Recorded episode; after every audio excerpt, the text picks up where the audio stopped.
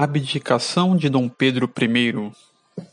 Após setembro de mil oitocentos e vinte e dois, quando o Brasil foi proclamado independente pelo então príncipe regente Dom Pedro I, seguiram-se uma sequência de conflitos militares e políticos no Brasil que objetivavam assentar as bases do novo governo sob o regime imperial. Este novo governo foi fixado pela Constituição de mil oitocentos e vinte e quatro, que legitimou Dom Pedro como o imperador do Brasil, tornando-se então Dom Pedro primeiro, dando a ele também um controle sobre os outros poderes constituídos por meio do poder moderador. Um dos fatores que contribuíram para a abdicação de Dom Pedro primeiro foi a morte de Dom João sexto, em mil oitocentos e vinte e seis, e que provocou uma crise sucessória entre as cortes portuguesas. Dom Pedro I, que era herdeiro do rei, estava no centro dos debates sobre a sucessão.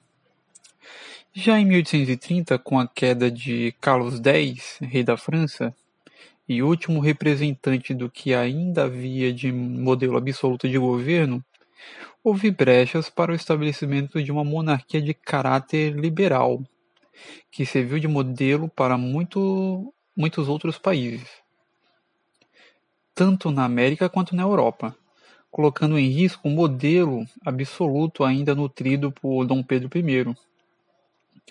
O uso do poder moderador também foi um dos aspectos que tornaram o primeiro reinado um turbilhão de crises políticas. Os enormes gastos nas batalhas da Guerra Cisplatina, por exemplo, guerra essa que foi perdida.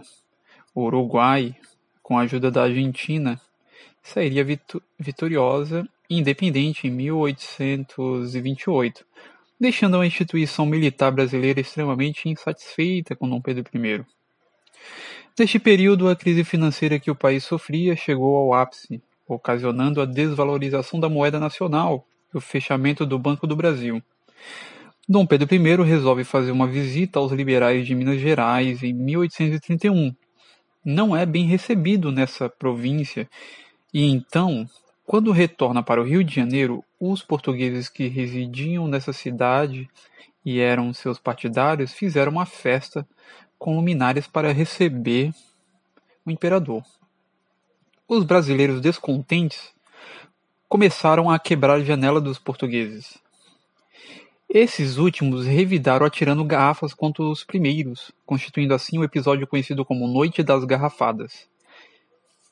Em sete de abril de mil oitocentos e trinta e um, Dom Pedro I decide abdicar do trono em favor de seu filho, Dom Pedro de Alcântara.